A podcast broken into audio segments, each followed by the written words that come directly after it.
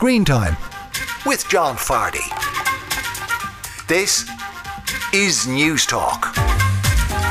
Hello and welcome to Screen Time. I'm John Fardy and this is News Talk's TV and movie show. This week on the show, we remember all that Burt Bacharach gave to the cinema. I chat to the director of a controversial new documentary all about the pro nuclear movement called Atomic Hope. As the Dublin International Film Festival launches, we speak to its festival director, Gráinne Humphreys. Plus, the one and only Pat Short chats about his favourite film, as well as his acting life and times. I'm open on Twitter, John underscore Fardy, or you can email me, screentime at newstalk.com. This show is available as a podcast every Friday at 5pm on newstalk.com or the Newstalk app powered by Go Loud, and it's on the radio every Saturday at 6pm on Newstalk Radio. A good weekend to you all, and I say all with a little bounce in my step because this week we got our latest round of radio listenership figures and Screen Time added an extra 3,000 listeners. So, uh, hello to you all, whoever the 3,000 of you are, and you're welcome in the last three months. And all the rest of you who listen every week and get in touch, I am very grateful. Now, I have a very busy show this week, lots going on, but I do want to quickly tell you about a TV show. Well, when we first met at a party, uh, I was coming down with the flu. I could feel it in my bones. And I knew I should go home, but he was so interesting. So we spent the entire night walking around the city until dawn on the coldest night of the year. The next day, my mom admits me into the hospital. So for three days of, of fever and hallucination, all I'm thinking is, oh no, he's gonna think that I don't care. Right. Also, he's like a decade older than me, so he's punching above his weight. Right. But when I came to, he was there at my bedside. Wait. How do you know how to find him? I got his number from the hostess of the party. I just had a sense that we'd gotten along so well, there must be some reason for him not calling me. He was right. Now, that is a clip from Modern Love. I was talking about it with Pat Kenny earlier in the week as one to possibly revisit or, or, watch if you've never seen before. It's from John Carney, our own John Carney, who gave us delightful movies like Once and Sing Street. And it's, I mean, the first series was, I think it's five years old at this stage, maybe longer. And there's a second series, both on Amazon. And it is all about modern romantic dilemmas, the arc of love stories, let's say. Modern Love is a well known, not that I've ever read it, column uh, in the New York Times where people write in with stories of tales of modern romance, I guess, doomed love, happy love, complicated love. And they've made podcasts about it and everything. But John Carney made this TV show. And what I love about this, and it by no means has been universally adored. Far from it, it would seem. But there's eight episodes in each series of the two series, and they tell a love story, a beginning, middle, and end of all different kinds. The first one begins with this young woman who's dating various people. And the building she lives in in New York is minded by this doorman who casts a cold eye on all her boyfriends and tells her which ones are good, which ones are bad. The clip you heard there was Andrew Scott. Him and his partner are adopting a baby. And that episode is great. That's how they met. There is an amazing one with Anne Hathaway, uh, who starts dating someone, and then her bipolarity comes into play. They're just beautifully told stories of love and love working out and sometimes love not working out. There's a great one in season two where this couple get together and the lady in the relationship only sleeps during the day. And so they have to have this nocturnal kind of relationship. And it's making some metaphor about you know the weirdness that we let people into in our lives and all. I watched the whole two seasons over the last 3 weeks and really looked forward to them. And there's something very nice about watching a show, and we talk about shows on this show all the time that are, you know, big commitments and take a long time to get through and all. And they're worth it a lot of the time. But there is something nice about being able to just watch a 30 minute episode of a self contained story and then move on to the next one. So I found these kind of very nourishing little bits of TV. You know, they're kind of like a, they're not the main course, they're the appetizer maybe or something. I'm not great with food analogies. I love food, just not food analogies. But anyway, Modern Love on Amazon. a delightful watch, I think. Do let me know if you might have been watching it at any stage. Screentime at newstalk.com is the email address, or you can tweet me, John underscore Fardy. Now, the big movie event of the week, certainly from an Irish, but indeed international expectum, is the launch of the Dublin International Film Festival, uh, which runs from February the 23rd to March the 4th. And it's become a seriously major event in the Irish and indeed international cinema calendar. And I'm delighted to be joined by its festival director, Gráinne Humphreys. Gráinne, hi.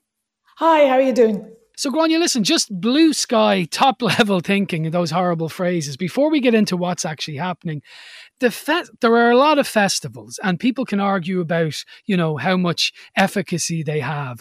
But the Dublin Film Festival, the Dublin International Film Festival, it seems to me has grown huge and is a big, big deal now. I think that's fair to say, isn't it?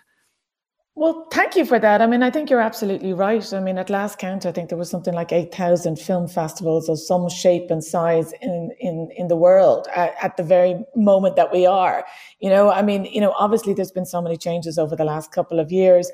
Some have fallen away and some have grown. I think we've become very aware of the need to curate and to, you know, to find some kind of order and structure on the sheer number and, and, and, I suppose, kind of density and range of, of content being produced for both the small and the big screen.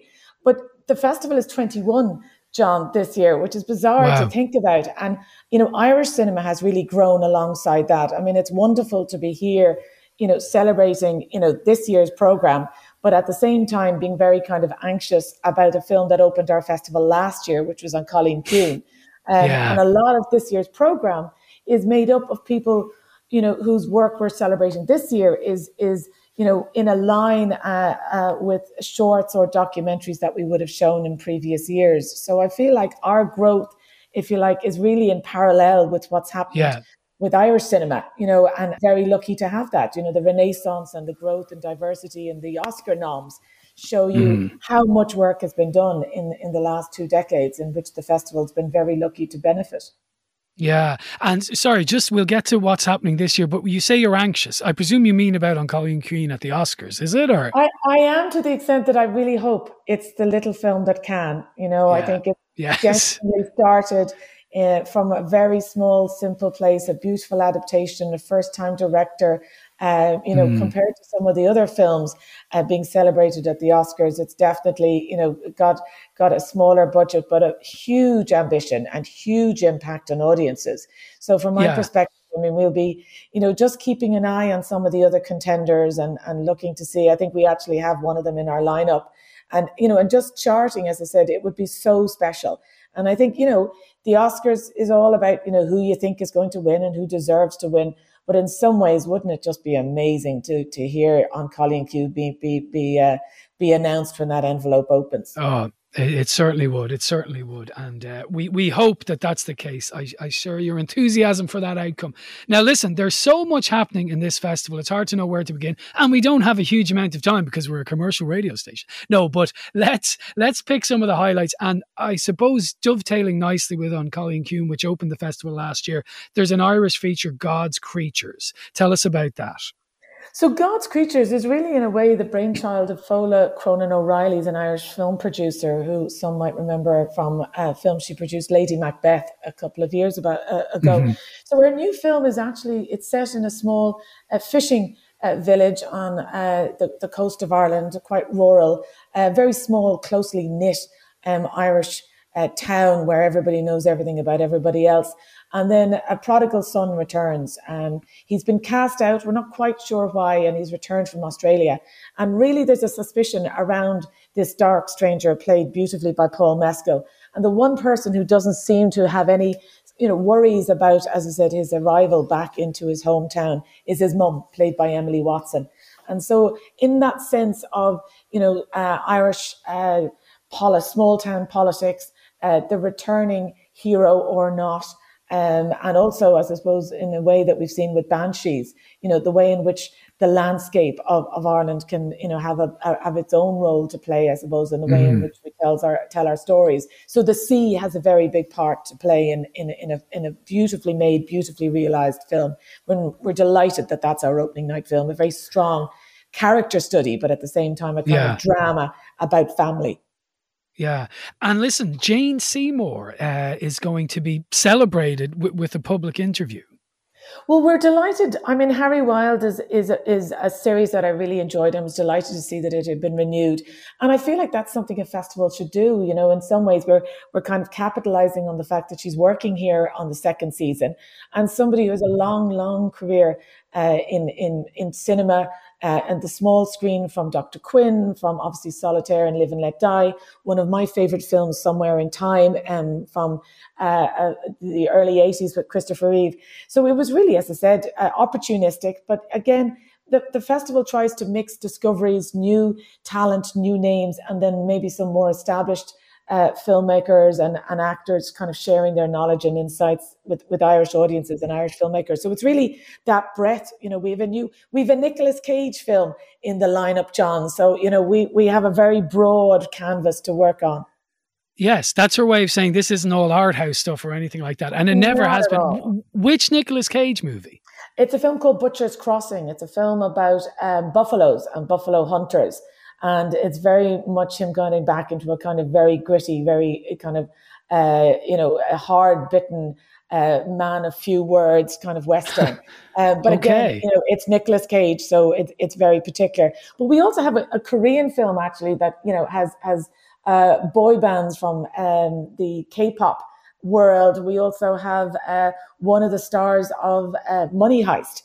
So I'm very conscious Okay. that across the program, you know, the world has changed. We've got Jane Yes. Seymour, Nicolas Cage, but you also have, as I said, kind of wonderful films from from you know new cultures that I think through the beauty of Netflix and beyond, we're now Yeah. more and more familiar with.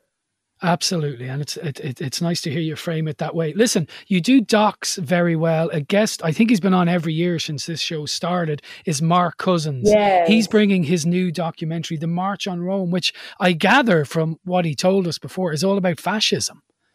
It's all about fascism. It's slightly unusual in that I think he went to Cinecittà and he actually made it with a very, a, a mostly Italian team. And it's looking at a piece of film uh, from the very uh, early uh, part of the last century, which is about, you know, the, the, the March on Rome, the rise of Mussolini, and then cha- tracing, you know, the effect of that, that film down through the decades and to, to the rise of the far right, you know, in, in, in many countries today. It's, it's very much, you know, a very beautiful film. It has got lovely textures to it, and and it's and it's part of a series that we're doing on on essays around cinema and film. We have a wonderful documentary about Midnight Cowboy, for instance, which I I'd absolutely recommend. And we also have Jim Sheridan's new film, which is a, a portrait of Peter O'Toole, um, and some other kind of Irish documentaries looking at maybe subjects like, you know, Mother and Baby's Home and Margo Harkin's new film, Stolen, and Sinead O'Shea's film, Pray for Our Sinners, which is about a, a doctor who stood up to the Catholic Church in, in Navan. Um, so there's interesting subjects, some of them, as I said, very much, you know, in a kind of historical setting or in a film setting, and then others are dealing with much more sort of Irish subjects. Uh, Cara Holmes' new documentary deals with a, a wonderful shepherdess from Wexford who's also a poet. So we've got kind of, as I said, a wide range of different subjects that hopefully Yeah. will appeal to a very broad church of audience. Well, it's a radio cliche, but uh, there's something for everyone, clearly, in the Dublin International Film Festival this year. Now, very importantly, websites and tickets. Tell people how to find out more and how to book tickets. Well, the easiest way is actually to grab one of our catalogues. Uh, it's the old fashioned way, but you can grab it there all over the city, Lighthouse, IFI, and all, all the different kind of usual spaces. But you're right, John. Uh, The other way to do it is to actually get onto the website, which is diff.ie, so Dublin International Film Festival.ie. And it's all there. There, all the information about the, the, the schedule. The festival is mostly based in the in the Lighthouse City Centre, but we'll have some mm-hmm. online screenings, some IFI screenings, and some special screenings around the city, and a tour of a fantastic German film around the country. So hopefully, as I said, the website has all that information. And then, as I said, tickets are on sale. We launched on Tuesday. Some things are selling out fast. So you know, if you're interested in Yeah. particular things, a new Aidan Gillen film called Barber, for instance, or the Surprise film, uh, get in there quickly um, beautiful film called My Sailor, My Love, for instance, um, with uh, James Cosmo. So again, if you've got a particular interests, try to get on there, uh, sit down with a coffee and, and peruse at your leisure and then book as fast as you can. Wonderful. Well, listen, the Dublin International Film Festival, which runs from February the 23rd to March the 4th, is a credit and indeed a testament to Irish and indeed international cinema. I've been speaking to Gráinne Humphreys. Gráinne, thanks a million. Thanks very much, John. Gráinne Humphreys there, the festival director of the Dublin International Film Festival. Up next, remembering Burt Bacharach. Now you're welcome back to Screen Time, News Talks TV and movie show. Now, you've no doubt heard at this stage that the legendary songwriter and composer Burt Bacharach has passed away. It's it's almost impossible to overstate uh, just how important he was as a musician, and in a way, you know, was hugely important in terms of the evolution of pop songwriting.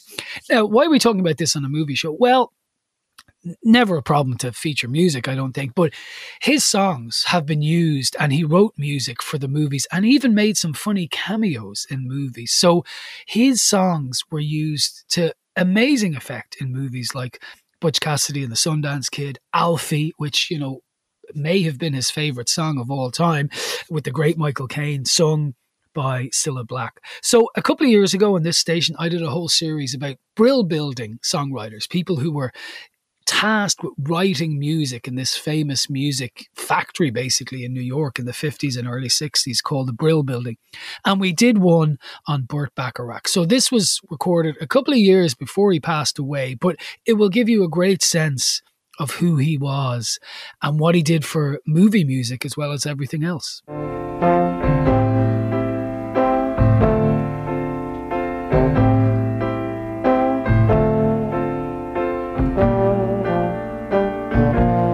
There's a great debate about who's the greatest songwriter of the 20th century, but really, by sheer force and indeed weight of numbers, there's no contest. It's Burt Bacharach.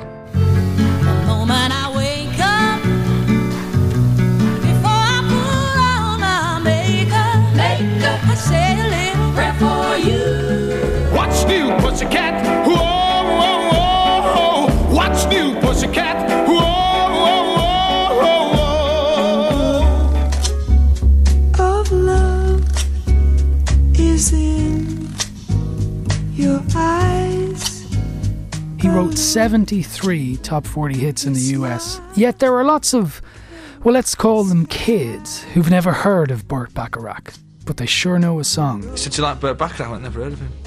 And I was about, I don't know, I was, you know, I was in my 20s, I went, Never heard of him. They played me all these songs and I knew every single word to every one of them. You know, they'd all been there subconsciously, like for years, you know.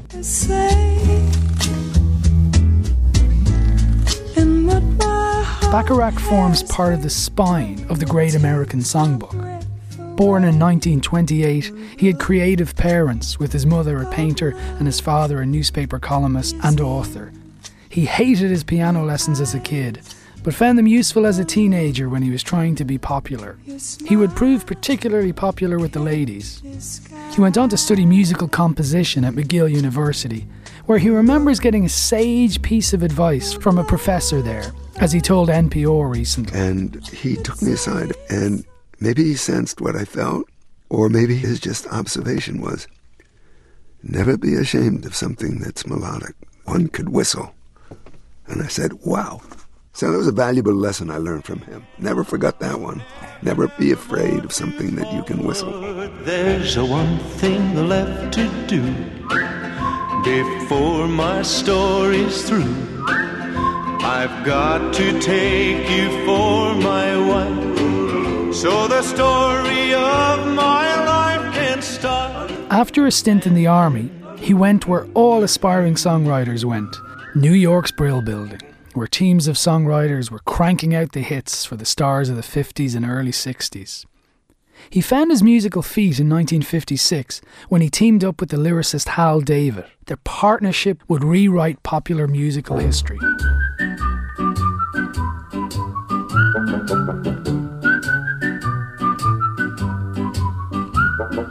Magic moments when two hearts are Magic Moments would be their first hit together, but that was just the beginning. Bacharach's music shifted a gear when he heard the soul and R&B hits of groups like the Drifters, and started having his songs sung by more soulful acts like the Shirelles.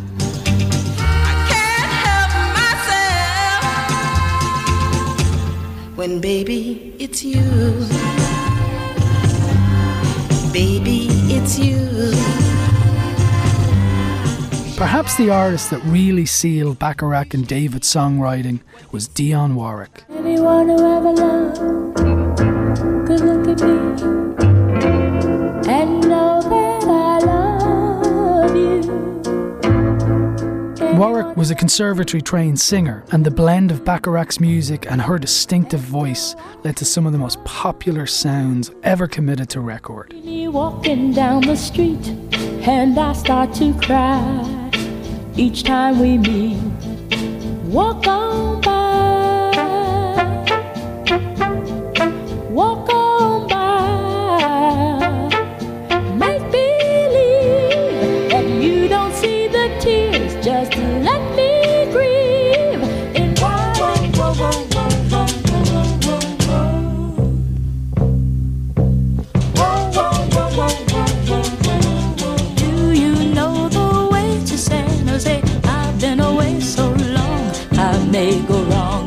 and lose Bacharach's my songs, although hugely popular, were musically more complex than, say, She Loves You, Yeah, Yeah, Yeah.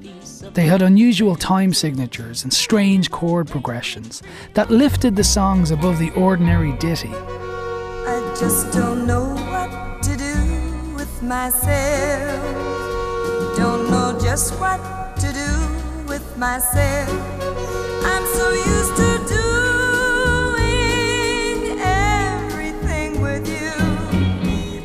Bacharach and David continued to have hit after hit. Bacharach, by his own admission, was fanatical about making the music and was infamous for wanting lots of takes for his various songs. He had written the song Alfie for the movie of the same name starring Michael Caine. What's it all about, Alfie? Is it just for the moment we live? It was recorded by Cilla Black, who told a BBC documentary how torturous she found the whole process, and Bacharach himself knew how difficult he was on her. but it was ever so difficult because the range in it was unbelievably hard. I don't think she knew it hit her. We must have gone 28, 29 takes with her. Had it up early, but I kept going. Can we get better than that? Can I get one more? That'll be a little bit more. A little bit more, a little better. Just some magic. I certainly wouldn't have done it for a Quasimodo because it was Burt and he was gorgeous and so talented, and I enjoyed his company anyway. Life belongs only to the strong, Alfie. What will you? Like so many other leading lights of the Brill building, Bacharach and indeed David found themselves slightly out of favour as the Beatles and Dylan and others who wrote their own songs came to the fore in the public's taste.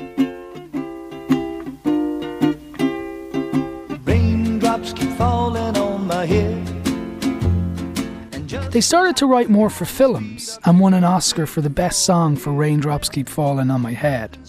But like so many great songwriting partnerships, Bacharach and David started to fall apart. They keep falling.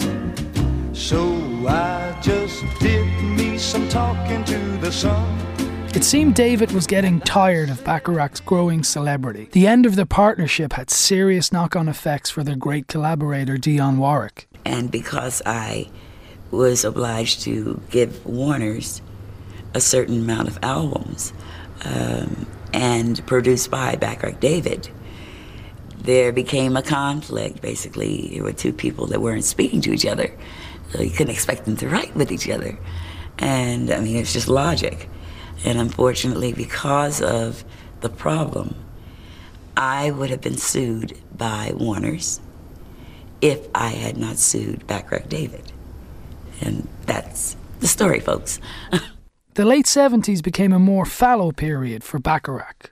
Around this time, his second marriage to actress Angie Dickinson broke up. He had had a daughter named Nikki with her who'd been born with developmental problems and later diagnosed with Asperger's. But Bacharach's third wife was also his new lyricist, and with Carole Bayer Sager, he revived his songwriting credo. You probably know these songs from the 80s.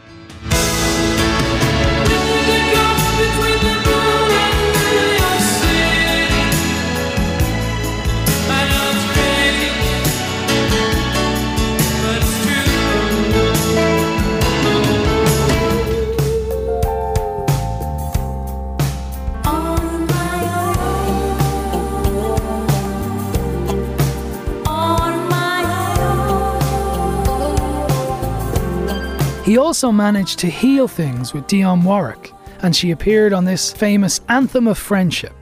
Keep smiling, keep shining, knowing you can always count on me. For sure, that's what friends are for. His resurgence continued in the 90s when he collaborated with Elvis Costello on a Grammy winning album, and was also brought to a new audience thanks to his various cameos in Austin Powers movies. Ladies and gentlemen, Mr. Burt Bacharach. The world needs now. He continues to work till this day and has released albums of his own singing as well as lots of other collaborations. He remarried for the fourth time. There was tragedy when his daughter Nikki committed suicide. He had previously written a song about her, which would become hauntingly prescient. Nikki, it's you. Nikki, where can you be? It's you. No one but you for me. I've been so lonely since you went away. I won't spend a happy day. But tragedies and broken marriages aside, the music perseveres. The music is now above trends or fashion. It's like mountains or the Rock of Gibraltar. It's not going anywhere anytime soon. What the world needs now is love, sweet love. It's The sound of the late great Burt Bacharach. Now, since that was recorded, obviously he passed away, and that's why we're replaying that. But he came to Ireland and did a legendary show in 2019, which was amazing by all accounts. Which unfortunately I wasn't at. He he did an album during lockdown. I mean, this guy lived and breathed music up until the day he died. So I just wanted to pay a little tribute there to Burt Bacharach and indeed all he did for cinema music. He wrote some of the great songs for movies. So R.I.P. Burt Bacharach. Now, opening next weekend is Atomic Hope, which follows a tiny global movement of very unpopular pro nuclear activists who strongly believe that nuclear power is the answer to our climate crisis. It was filmed over a baffling and intriguing 10 years, and there's a very interesting group of characters that are assembled. It was directed by Frankie Fenton, who previously gave us Not Dark Yet, the very powerful documentary all about Simon Fitzmaurice, a talented filmmaker who was living with motor neuron disease. And I'm delighted to say Frankie joins me now. Hi, Frankie, how are you? Hiya, John. Frankie, why did you want to do this? Why did you want to follow a group of pro nuclear activists for this long? Yeah, I know. It seems um, kind of like a baffling thing. It, it, it wasn't by choice. Originally, I wanted to make a film very quickly and kind of get it out the door within a year or two. Um, however, I was really just starting off as a filmmaker. I really had no kind of idea just what I was taking on. Probably that was a very good thing. And uh, but over time, I just got more felt more and more in love with the subject matter, um, which was to me one of the most important kind of conversations of our lifetime, which is, you know, what's happening with our energy crisis, what's happening with the climate crisis, and uh, it's something that kind of affected the entirety of the planet, uh, not just the people living on it, but the entire biosphere. So it was something that I kind of just never let go of and just wanted to keep on going and, and, and you know, till I got to the end. And here we are, we're about to have a cinema release next weekend. So Indeed, we are. And mm-hmm. what we should say for people is there's a couple of different scientists around the world, and they are, in fairness, scientists that you're talking to. And they're, some of them are, you know, I don't want to do them a disservice and say quirky characters, but I guess as a filmmaker, it works for you because they are interesting people. I know one guy in particular was talking about how his dad was the first person to come out in this kind of very not liberal town in America. Like they were an interesting group of people collectively and singly. Did did you try and track down particular characters? Yeah, well, hon- honestly, like starting off, it kind of it began really from a research point of view, trying to figure out, you know, what this subject matter was about. Why why are these people pro-nuclear? We all know the reasons why we're anti-nuclear, but why would you be pro-nuclear? And that kind of began with physicists and scientists in general, it was kind of older, white, you know, pale male and stale, for want of a better term, uh, men in front of, you know, uh, lots of books, bookshelves, and that kind of thing. And as time went on, I realised that the, it was hard for me to even understand or kind of penetrate what it was that they were saying. It wasn't until I actually started to see some of these younger kind of activists, scientists who were kind of more, I suppose, better at science communicating um, and kind of really taking all of this very complicated information and trying to be able to distill it in a way that the general public could understand. And those were the people that I needed to focus the camera on because it's kind of it's it's it's a rabbit hole of a conversation where you're, when you're talking about nuclear power, you're talking about the waste and the safety and the you know the bomb proliferation issues and you mm-hmm. know all of those kind of fears that we have in our heads regarding nuclear bombs and uh, you know even stuff that's kind of penetrated our culture like The Simpsons and that. It's such a wide, big subject matter. So actually being able to find people who were able to talk about it in a way that was easy to understand was very tricky, very difficult. That's probably the reason why I ended up going to so many countries around the world. Yeah. Yeah, and, and Yeah. you certainly travel for it, and, and fair play to you in that regard. So, listen, let's get to the meat and potatoes of it because there was a couple of, and I guess this is what you want as a filmmaker, but there was one or two bits I suppose I was troubled by. Uh, so, like, top level, is it because the, the people you follow in this are clearly of the view, and they, they issue some impressive facts, that nuclear power ironically, some would say, appears to be the safest and cleanest way to combat climate change and also create energy. Do you think that's the truth? Well, you know, I am a filmmaker from, you know, Ardee County Louth, and, you know, I'm not a physicist, I'm not a scientist, but certainly one of the most conflating kind of, I suppose, like uh, facts that I was being told that really got me hooked into this was the death toll from Chernobyl. And originally, when I, you know, growing up, um, I uh, always thought of Chernobyl had killed like way over a million people. And kind of what I was finding out as I started to uh, understand a little bit more about nuclear power was that that's not what the scientists were effectively saying. You did have some people who were generally activists, doctors, that kind of thing, who were coming out with these bigger numbers. But in fact, the actual studies and rigorous kind of um, data sets that were kind of what we would call the science were saying the complete opposite. And I found that very hard. It was something like under, like maybe 100 or, you know, definitely under 200 people have been killed by Chernobyl. And that to me was just astonishing. Like, why, why are people saying one thing and, you know, how are these facts completely conflated? So that was kind of the beginning of me trying to work out what the hell is going on here. And, And that was uh, the bit I was mostly troubled by when it came to stuff like Fukushima and Chernobyl. And uh, I mean, that figure that's presented in your film that it wasn't into the thousands as is suggested. Like, is I, I guess I'm asking you. I'm not suggesting you're putting nonsense on screen, but is that true as far as you understand it? that is as true as you can get regarding what the you know when you have uh, thousands of of papers being written by from universities all over the world. Um, this is one of the most studied, rigorously studied um, uh, areas regarding uh, the effects of radiation um, on the body. We have one of the b- bigger and probably most uh, reliable sources of information regarding the the um, effect of radiation is from the Nagasaki and Hiroshima bombings, uh, where we have intergenerational uh, studies done on what, on what happens. And so this was kind of my first step. Who is saying this? Who are the people who are writing about this? Who are the scientists?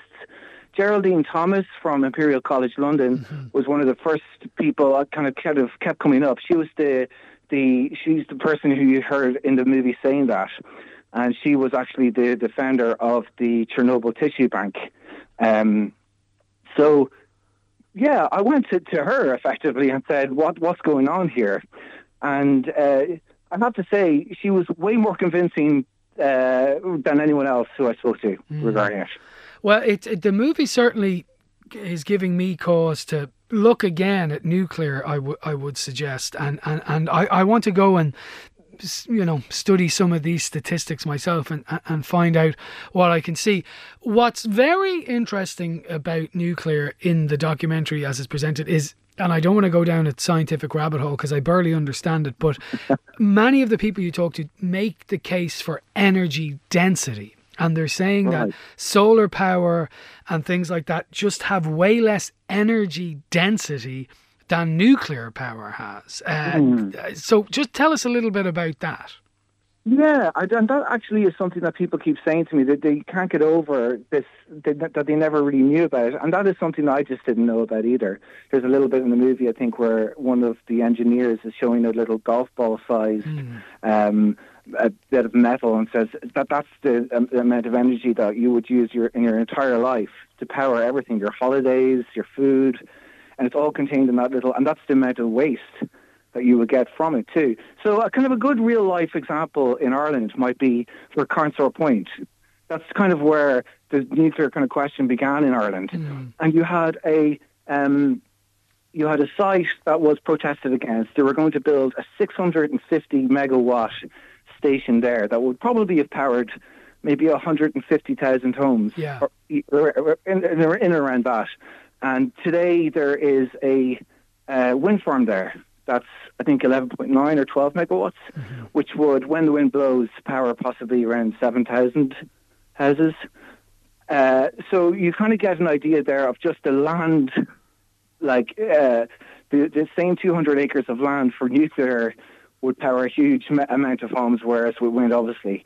So um, instead of building that nuclear power plant, we built Moneypoint, uh, which is a coal-fired power plant uh, in Clare. And from that day until this, we've been shooting radioactive fly ash into the air and into the uh, communities of County Clare um, since then. So it's kind of one of these very interesting conversations that seems to have just not been talked about in a kind of grown up way. And so I'm hoping that the film can kind of spark some interest and kind of, like you say, get people kind of googling it a little bit more and Mm. trying to find out more about about the subject matter. Yeah, well, that that's certainly uh, the effect it had on me, and you know, the the idea we have of nuclear is things like Chernobyl and Hiroshima and Mm. nuclear bombs and all that kind of stuff. So there there may be a second movie to come on this, Frankie. I should also say it's uh, very well put together and lots of archival footage, and and it really works as a documentary in that regard. It is getting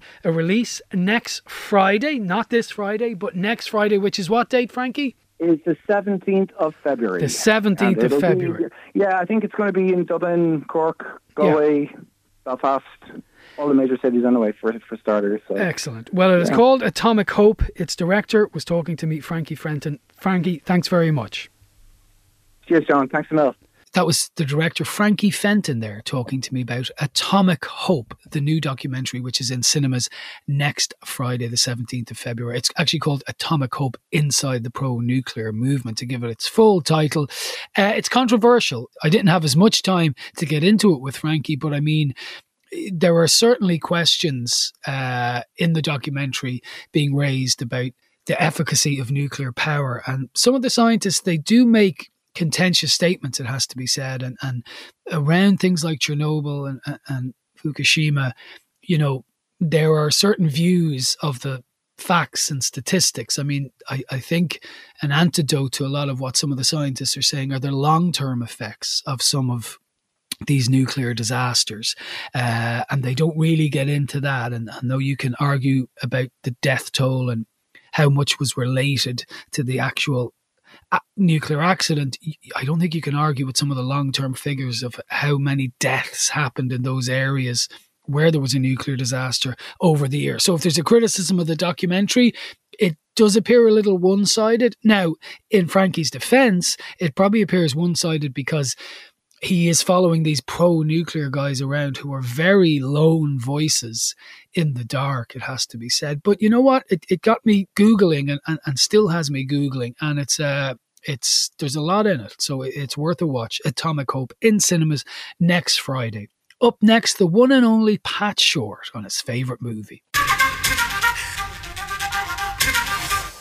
Now you're welcome back to Screen Time Newstalk's TV and movie show. It's that stage of the week where we talk to someone well known about their favorite movie. A man who needs no introduction is actor and comedian podcaster, the one and only Pat Short. Hello, sir.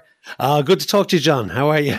Very well. Now listen, when I rang you, you said I don't need 30 minutes to come back and tell you what my favorite movie is. it was there. We could have done the interview last week. So tell our listeners what it is and why. Yeah, well, it's it's Withnail and I, um, but Richard E. Grant uh, was uh, in the movie. People would know him, and he's absolutely incredible. And I thought it was one of the most amazing performances of any actor. I think also, I, I think it, there's a if you're an actor as well, there's another dimension to it. Now you don't need to, uh, but it's almost like it's the it's the spinal tap of acting kind of in some ways. You know what i mean? It's got all Yeah. those those those cliches and and um, and you know it's two it's people that don't know the movie it's about two struggling actors trying to just survive. It's just so funny. It's it's hilariously funny And Richard E. Grant is uh, a struggling actor, and they go off to the countryside, him and his pal, Yeah. uh, to stay in his uncle's house. Uncle Monty's, yeah.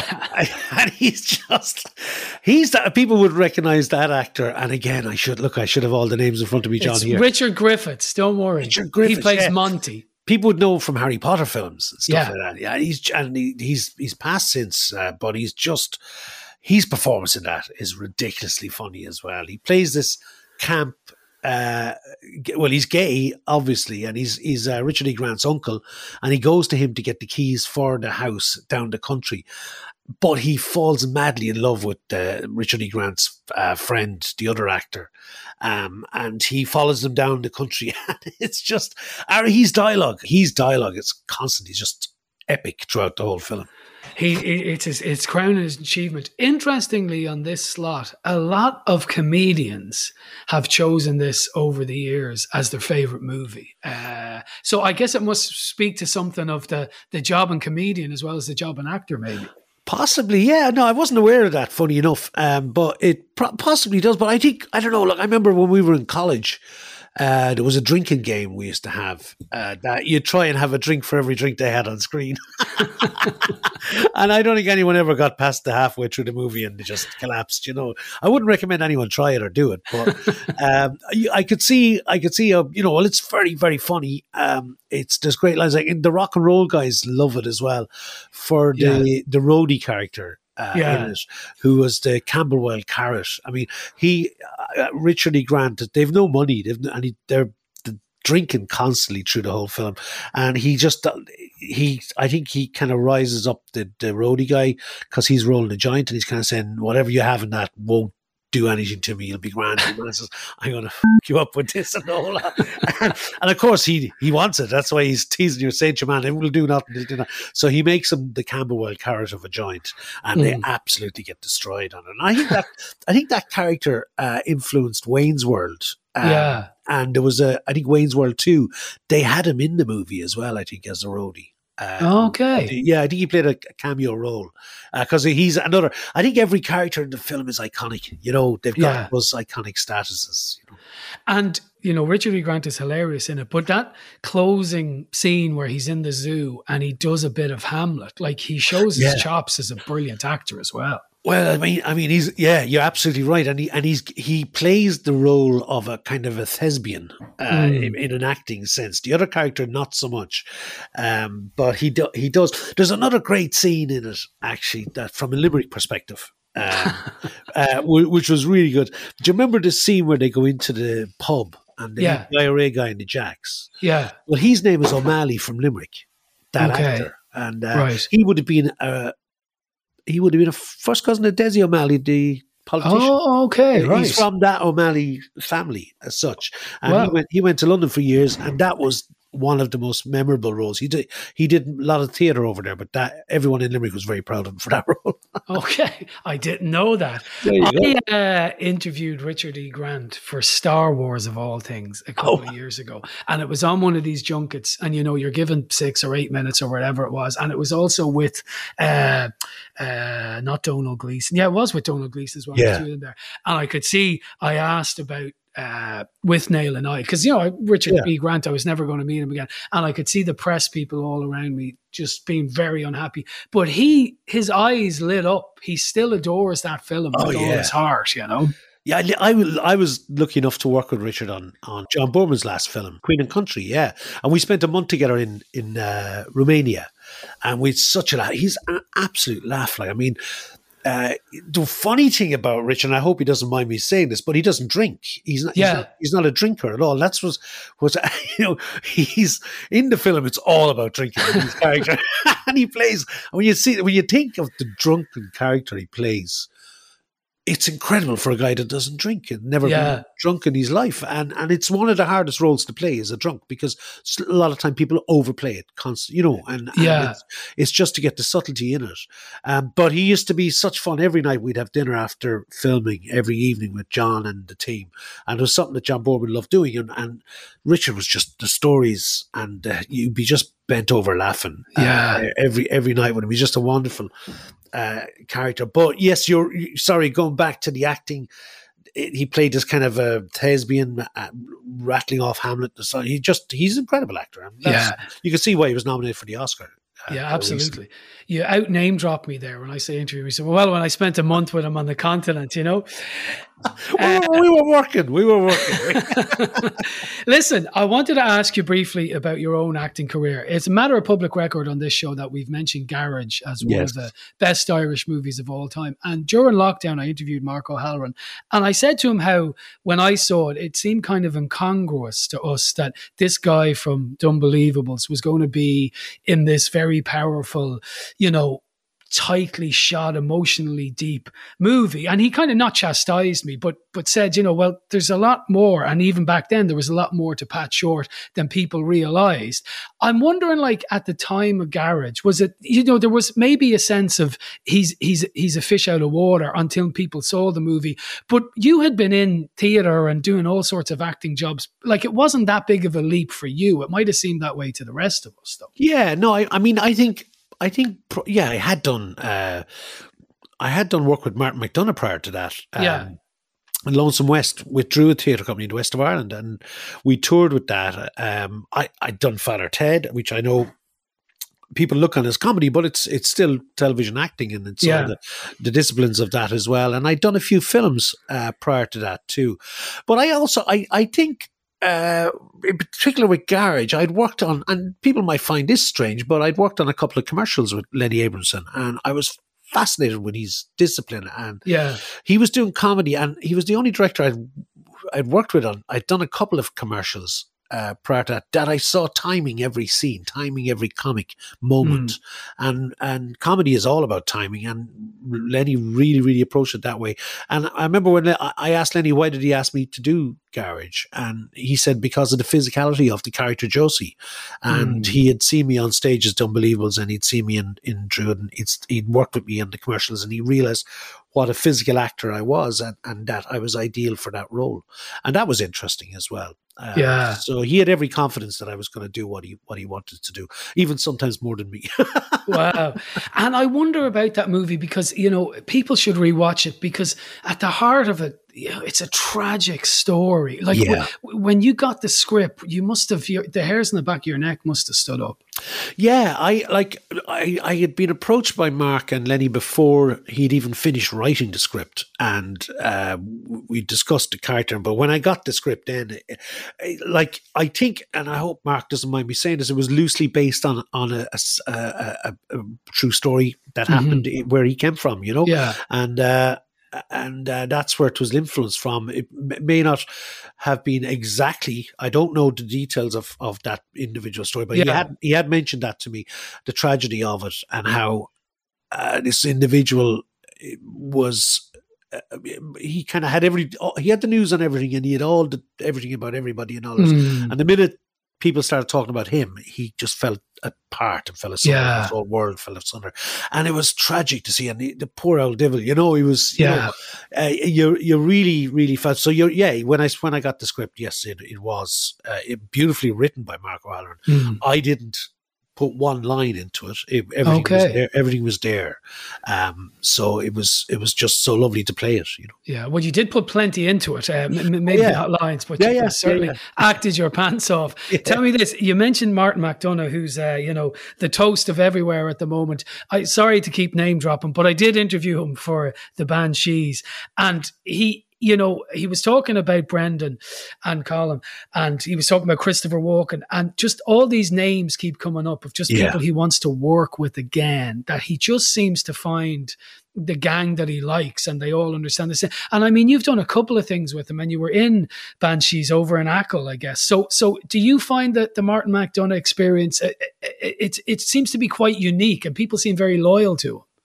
Yeah, I mean, look, he's been very good to me in down through the years in, in uh, with theatre, and Mm. uh, he has recommended me for when I went to West End and Broadway and that. Yeah. uh, the, the the production company came looking for me, and I think Martin had pointed them me in their direction.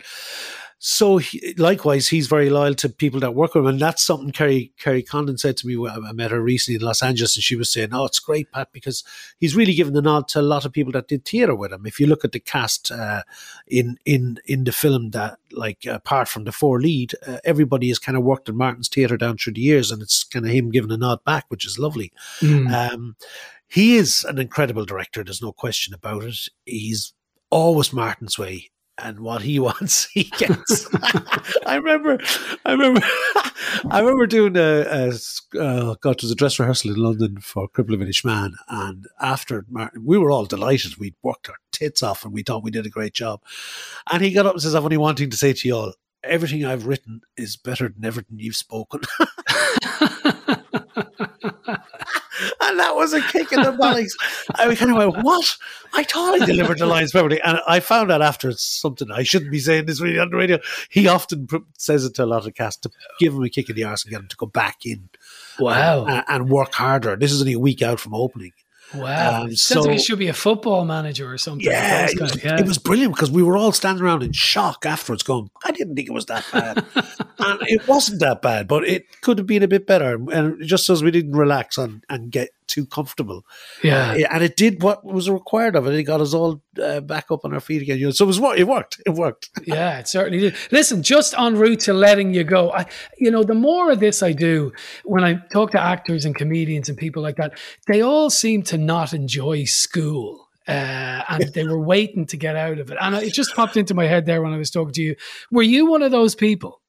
Yes, absolutely. Yeah. I couldn't wait to get out. I hated school. Uh, Yeah. Now I often think, I like, and I hope my kids don't mind me saying this, but they're nearly all they're all dyslexic. Okay. I never got tested myself, but I think I found out since, like, like the the reason I bring that up is most actors are dyslexic. Something like eighty percent of actors are dyslexic, which is Okay. Is is shocking to hear. Wow.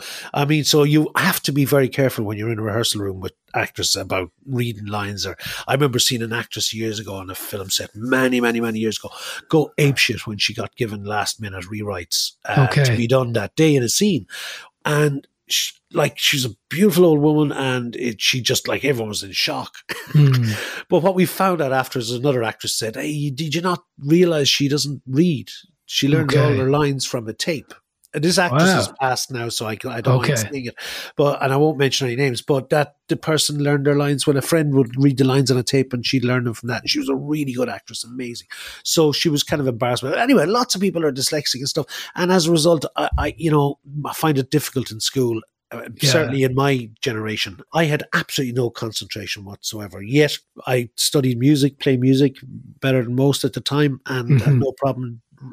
I, I'm slow at reading scripts, but I work at it. You know what I mean? Yeah. There might be something in that, you know. Yeah, that's fascinating. Eighty percent. Listen, I should. You mentioned your kids. Uh, you're a brave man. You're touring with your daughter, and, and it appears to be going gangbusters. Uh, there's still a few more dates of the current tour. You're going into April, aren't you? Yeah, we're going into April, the end of April, and uh, all dates on patshort.com, www.patshort.com is where all the information is about the tour. But we're having a ball, Miss Eva Faye, she's a great actress as well. She's done a couple of short films recently. Um, so Yes. hopefully lamp something down the road. That's the nature of the world we live in. Indeed. Um, but it's yeah, we're having a blast. And I don't know when this this show is going out, but if it's if it's uh, before the twenty seventh of February, I just noticed, and this is not a plug for me, but Withnail and I is on the uh, UCH Film Club on the twenty seventh of February. If anyone in the Limerick area wants to get to see it, Wow, look at that. He's not even plugging his own tour. He's plugging screenings No, I- Nail and I. yeah, it's just a great film, and it's a great chance to get to see it. Yeah, a big absolutely. screen. Well, look, this is going out in the next few days, but uh, if people want to see Faye and Pat Short doing their stuff, patshort.com. His favourite movie is undoubtedly Withnail and I. Pat Short, thanks a million. Thanks, John. Good to talk to you. One cake and tea. Didn't you hear? She said she'd closed. What do you want in here? Cake. What's it got to do with you? I happen to be the proprietor. Now, would you leave? Ah, I'm glad you're the proprietor. I was going to have to have a word with you anyway. We're working on a film up here. Location, see. We might want to do a film in here. You're drunk. Let's bring out the cake. Cake and fine wine. If you don't leave, we'll call the police. Balls. Richard E. Grant from Withnail and I. I'm laughing already. That film. That film. Oh man, oh woman. What an amazing film. And what a great man Pat Short is. And uh, it was nice to talk to him about his acting career because he has done a lot of superb acting. And chief among those acting roles that are superb is, is undoubtedly, to my mind, Garage, uh, because it is a tour de force. He's absolutely brilliant. And, and it was delightful to talk to Pat Short. He told me a story off air when we were finished and I it was off air for a reason, so I won't get into it. But it's one of those stories. I spoke to him on Tuesday, and I haven't stopped laughing about it since. It, it it's popped into my head. I'm laughing about it now. I'll tell you about it sometime over a pint, but it was a great story. Probably not fit for air, but anyway. Often the best stories are, are heard off air. That's it for this week. My thanks to Anne Marie Kane, who helped out on the show this week, as she does every week. Also to uh, Jack McDonald, an intern working with us at the moment, who also helped out. And next week on the show, Lily James and Jemima Khan. Yes, will be talking to me about the new rom com, What's Love?